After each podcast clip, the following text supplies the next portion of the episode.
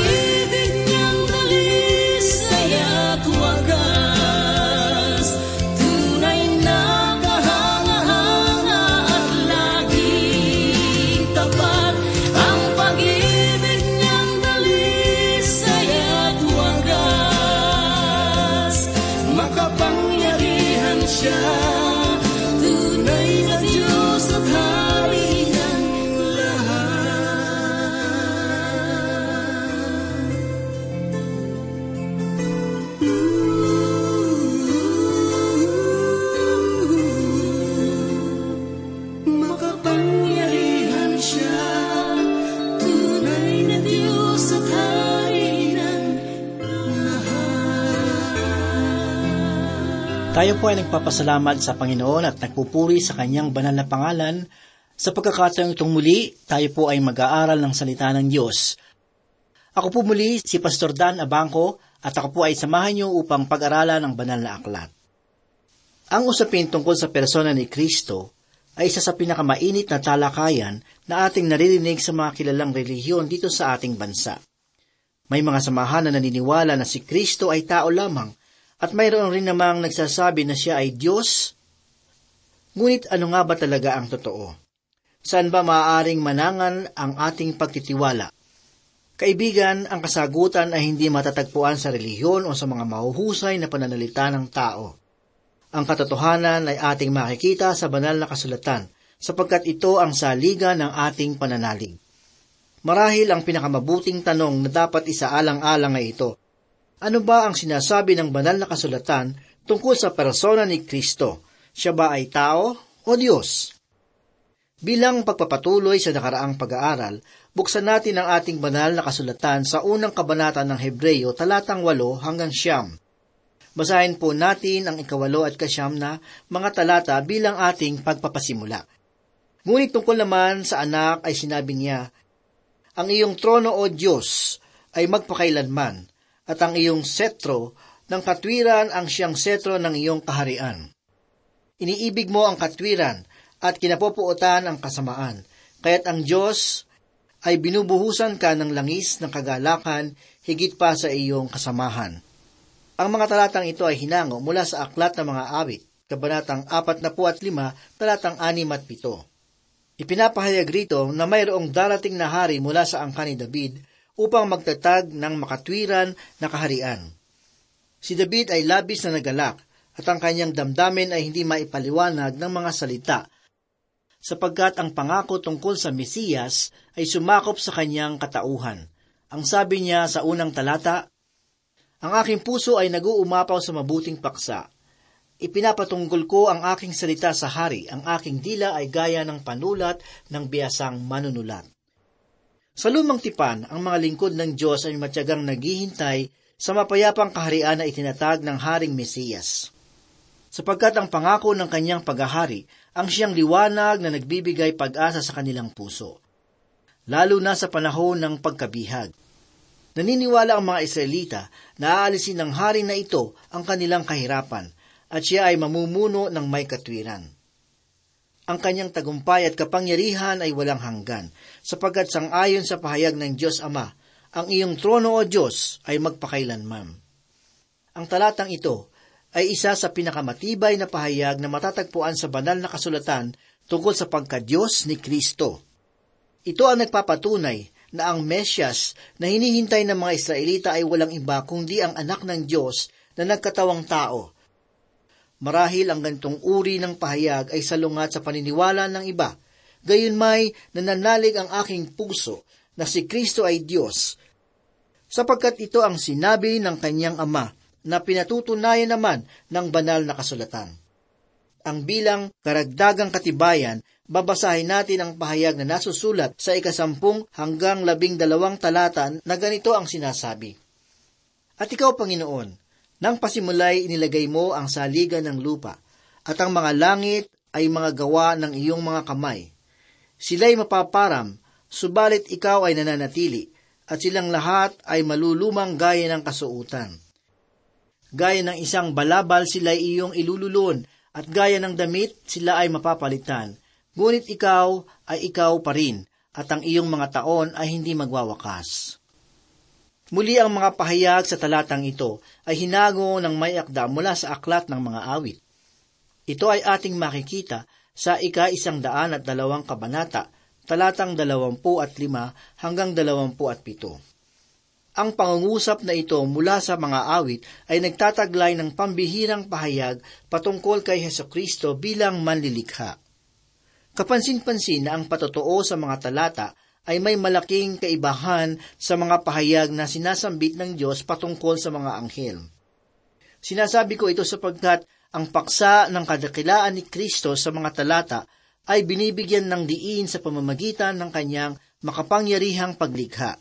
Ang sabi pa sa ikalabing tatlong talata, Ngunit kanino sa mga anghel sinabi niya kailanman, Maupo ka sa aking kanan hanggang sa ang iyong mga kaaway ay gawin kong tungtungan ng iyong mga paa. Ang pahayag na ito ay hinango mula sa unang talata ng ikaisandaan at sampung kabanata ng awit. Itinuturo nito na ang talata ng Mesiyas ay hindi lamang tao, kundi Diyos na siyang hari ng mga hari at Panginoon ng mga Panginoon. Sinasabi rin sa ikalabing apat na talata, Hindi ba't silang lahat ay mga espiritong nasa banal na gawain na sinugo upang maglingkod sa kapakanan ng mga magmamana ng kaligtasan? Matapos ipahayag ng mayakda ang kadakilaan ni Kristo, ipinakita naman niya sa talatang ito na ang mga anghel na inihahambing kay Kristo ay mga tagapaglingkod lamang ng Panginoon hindi sila dapat sambahin sapagkat tulad ng tao, sila man ay nilikha ng Diyos. Ngunit may ilang mga samahan na naniniwala na ang talatang ito ay isa sa maliwanag na katibayan tungkol sa kasalukuyang pamamatnubay ng mga anghel. Ngunit ang maingat na pagsusuri sa pangungusap ay siyang magpapakita sa atin na hindi gayon ang naisipahayag ng talata, sapagkat ayon sa nasusulat, ang mga anghel ay sinugo upang maglingkod sa kapakanan ng mga magmamana ng kaligtasan. Ito ay hindi tumutukoy sa mga mananampalataya ng kasalukuyan, kundi sa mga mananampalataya na magtitiwala sa Panginoong Heso Kristo doon sa panahon ng matinding kapighatian. Ibig sabihin, ang katuparan ng talatang ito ay magaganap sa hinaharap sa panahon ang programa ng Diyos para sa bansang Israel ay maling manunumbalik. Ang kadakilaan ni Kristo bilang anak ng Diyos ay isang saligan na pinangahawakan ng ating pananampalataya. Dahil rito, ang pagkaunawa ng kanyang pagka-Diyos ay mahalagang pag-aralan na dapat nating bigyan ng pansin. Sapagkat ang ating pananalig ay mas lumalakas sa tuwing ang ating pagkakilala sa Kanya ay lumalago.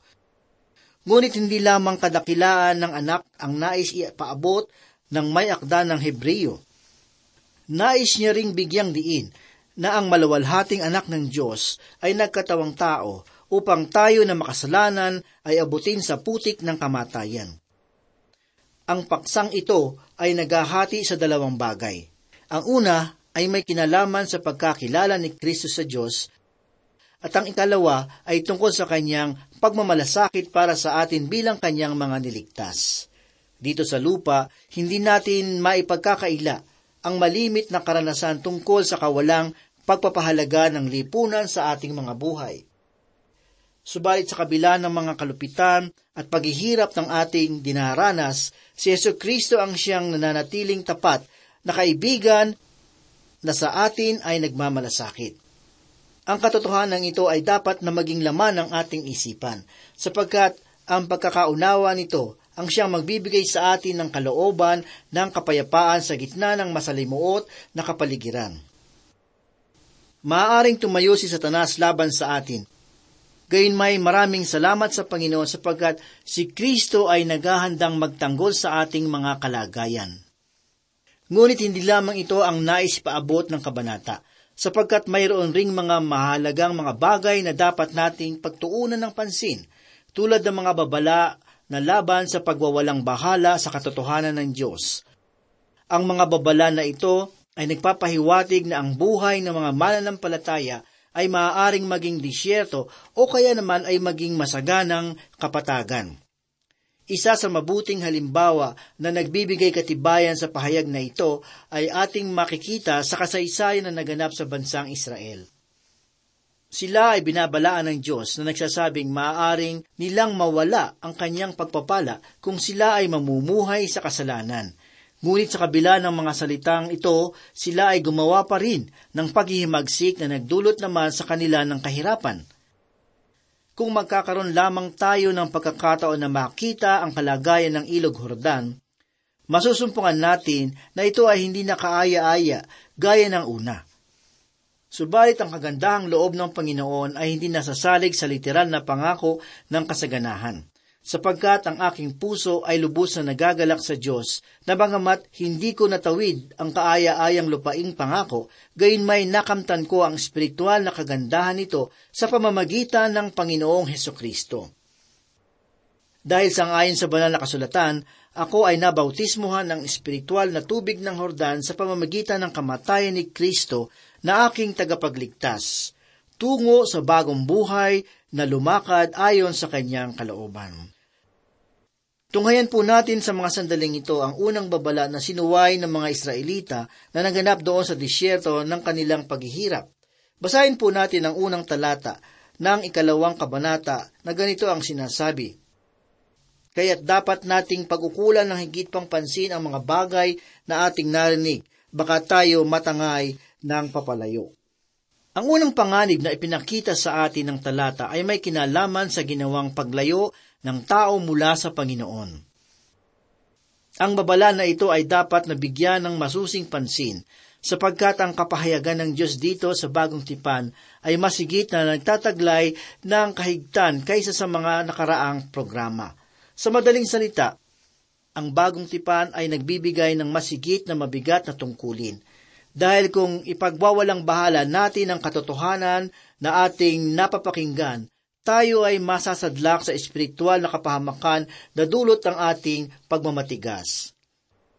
Ang mabuting balita ay kapahayagan ng biyaya ng Diyos para sa ating ikaliligtas. Subalit ang pagtanggi rito ay nangangahulugan ng walang hanggang pagkakalayo sa Panginoon. Ang kaligtasan ay walang bayad na inaalay sa atin ng Diyos. Ibig sabihin, hindi natin kinakailangan ng abutin ang kanyang kaluwalhatian sa pamamagitan ng ating mabubuting gawa. Sapagkat wala naman tayong magagawa para sa ating mga sarili upang ito ay makamit dahil ang malinaw na kalooban ng Panginoon para sa ating kaliligtas ay kanyang inilagay sa persona at gawa ng ating tagapagligtas na si Heso Kristo. Kaya naman, noon ang tagapagbantay sa bilangguan ay nagtanong kay Pablo kung paano maliligtas. Ang payak na kasagutan ng apostol ay sa pamamagitan lamang ng pananampalataya at wala ng iba pa. Ngunit maaring maitatanong natin bakit walang kabuluhan sa Panginoon ang mabubuting gawa. Hindi ba't siya naman ay banal at nalulugod sa kabutihan? Kaibigan, tunay na nga ang Diyos ay banal. Subalit ang mabubuting gawa na ating inihahandog sa Kanya ay hindi karapat dapat sapagkat ito ay handog ng makasalanang kalooban at kamay. Ang sabi ng ikalabing anim na kabanata ng Kawikaan talatang dalawampu at lima, mayroong daan na tila matuwid sa paningin ng isang tao, ngunit mga daang tungo sa kamatayan ang dulo nito. Bawat isa sa atin ay kabahagi ng sanlibutan na makasalanan at dahil dito, tayo ay walang kabuluhan at walang kakayahan na makapagkaloob ng mabuting bagay sa Panginoon. Kaibigan, huwag nawa nating ipagwalang bahala ang kapahayagan ng mabuting balita. Naway liwanagan ng Diyos ang ating mga puso na tanging pananampalataya lamang sa kamatayan at pagkabuhay ng kanyang anak ang makapaghahatid sa atin sa kaligtasan. Kaya naman patuloy kitang inaanyayahan na lumapit sa Panginoon sapagkat ito ang oras ng kaligtasan. At kung ikaw man ay wala pang personal na relasyon sa Diyos sa pamamagitan ni Kristo, nais kong sabihin sa iyo na manampalataya ka kay Kristo at ikaw ay maliligtas. Tayo po ay magpatuloy at basahin natin ang ikalawang talata. Sapagkat kung ang salita na ipinapahayag sa pamamagitan ng mga anghel ay may bisa, at ang bawat paglabag at pagsuway ay tumanggap ng kaukulang parusa. Noon ang bayan ng Sodom at Gomora ay nagpakalulong sa kalayawan at kasamaan. Ang Diyos ay nagsugo ng dalawang anghel upang isakatuparan ang kanyang hatol sapagkat bagamat ang Panginoon ay nagbigay ng sapat na oras upang sila ay makapagsisi, gayon may masigit pa silang nagpakasama at nananatili sa kanilang kasamaan. Basahin natin ang ikatlong talata at tunghayan ang katanungan dapat nating pag-isipan. Paano nga tayo makakatakas kung ating pababayaan ang ganitong kadakilang kaligtasan? Ito ay pinahayag noong una sa pamamagitan ng Panginoon at pinatunayan sa atin ng mga nakarinig sa Kanya. Mayroong isang mga ngaral na nagtanong kung mayroon bang katanungan na hindi masasagot ng Diyos. Ang mga tao sa pagtitipon ay saglit na nanahimik at nag-isip kung ang kanyang katanungan ay pantawag lamang ng pansin. Ngunit ito ang lahat ay hindi na mapanatag. Ang mga ngaral na ito ay nagbasa ng isang talata na matatagpuan dito sa talatang ating pinagbubulay-bulayan. Ang sabi ng mga ngaral sa palagay ninyo, Paano nga tayo makakatakas kung ating pababayaan ang ganitong kadakilang kaligtasan? Kaibigan, walang magagawa ang Panginoon kung ang ating pagbawalang bahala ang mensahe ng kaligtasan. Sapagkat kahit na si Kristo ay namatay dahil sa ating mga kasalanan, ngunit kinakailangan pa rin natin itong tanggapin sa ating buhay kung nais nating maranasan ang kapangyarihan ng kanyang pagliligtas. Ang sabi ng Panginoon Hesus sa ikalabing apat na kabanata ng Juan talatang anim, Ako ang daan at ang katotohanan at ang buhay. Sino man ay hindi makararating sa Ama kundi sa pamamagitan ko. Maraming bagay ang tila mabuti sa paningin ng tao. Iniisip niya na hindi lamang si Kristo ang paraan upang ang kanyang buhay ay mapabuti. Bumabaling siya sa mga kayamanan, sa salapi, sa kabutihang loob at sa relihiyon upang tumbasan ang halaga ng kanyang buhay sa harapan ng Diyos. Ngunit ang katanungan ng Panginoon ay nananatiling matibay, paano nga tayo makakatakas kung ating pababayaan ang ganitong kadakilang kaligtasan? Kaibigan, pag-isipan mo ito. Sa ating pagpapatuloy, basahin natin ang ikaapat na talata.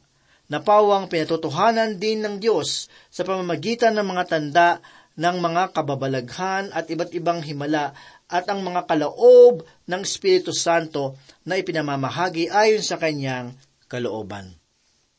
Sa aking palagay, ang talatang ito ay bumabalik sa pangyayaring naganap sa panahon ng Pentecostes ang mga kaloob ng Espiritu ay para sa layuning pagtibayin ang mensahe na kanilang ipapahayag para sa bansang Israel.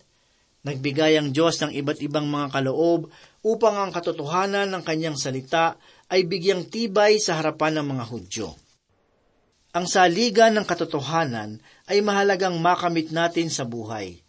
Ito ay tulad ng liwanag na gagabay sa atin, lalo na sa panahon ng karimlan.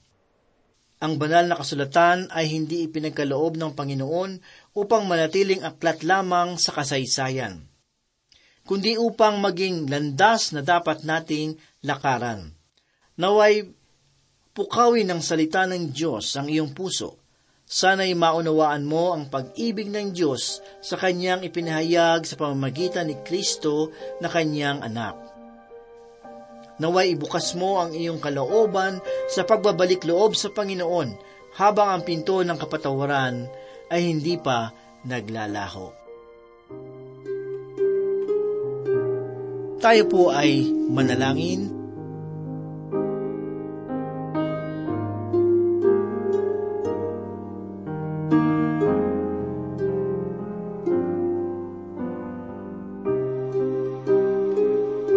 Dakila at mapagpala naming Diyos, kami po muli ay nagpapasalamat sa inyong kabutihan.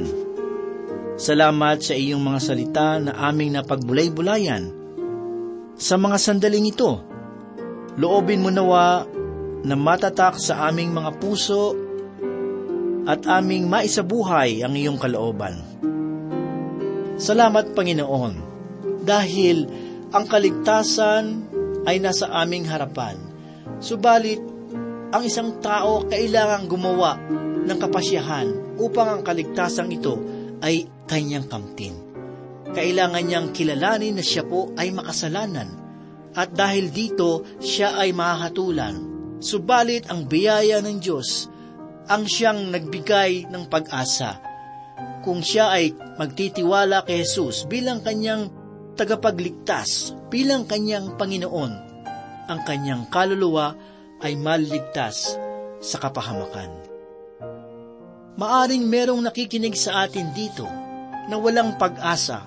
Kaibigan, mayroong pag-asa kay Jesus. Kilalanin mo si Jesus bilang iyong Panginoon at tagapagligtas ng iyong kaluluwa. At ikaw ay tatanggap ng biyaya at kaligtasan ng Diyos. Pagpalain mo, O Diyos, ang aming mga tagapakinig.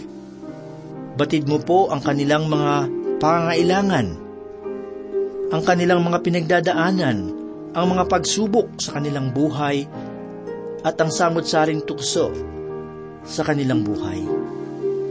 Tulungan mo po na maging matatag ang kanilang pananampalataya upang sila ay maging matagumpay. Salamat o Diyos at loobin mong sila ay muling makasubaybay sa muling pag-aaral ng banal mong aklat. Nais din po namin idalangin, Panginoon, ang aming bansa, especially yung aming ekonomiya, sa aming mga kababayan na naghahanap ng hanap buhay. Malaki po ang problema ng aming bayan sa unemployment. Kaya tulungan mo po sila, Panginoon. Magdala ka po ng mga investors dito sa bansang ito upang patuloy na gumana at gumanda ang aming economy. Ang aming mga kababayan sa ibang bansa ang mga OFWs. Dinadalangin namin sila, Lord, na gabayan mo sila, patnubayan mo po sila, Panginoon, sa kanilang mga kinalalagyan na lugar. Kaya nagpapasalamat po kami. Even ang nagtatanggol sa aming bansa, ang Armed Forces of the Philippines, tulungan mo rin po sila, Panginoon, ang mga sundalo, ingatan mo po sila sa araw-araw. Kaya din ang mga pulis, tulungan mo po sila na maging matapat lagi sa kanilang mga tungkulin. Panginoon, marami pong salamat sa oras na ito. Isang privilege, Panginoon, na dalhin sa iyong paanan ang bayang ito sapagkat mahal po namin ang aming bayan. Patuloy mo pong gabayan kami at patnubayan, Panginoon, sa araw-araw. Patuloy mo pong hipuin ang mga puso ng bawat isa sa patuloy naming pag-aaral ng iyong salita naway lagi nilang madama ang iyong pagmamahal at pag-ibig. Ikaw po ang patuloy na tumugon sa kanilang mga pangangailangan sa mga sandaling ito. Marami pong salamat, Panginoon. Ito po ang aming samot dalangin sa pangalan ni Jesus. Amen. Di ko lubos Ang lawak ng iyong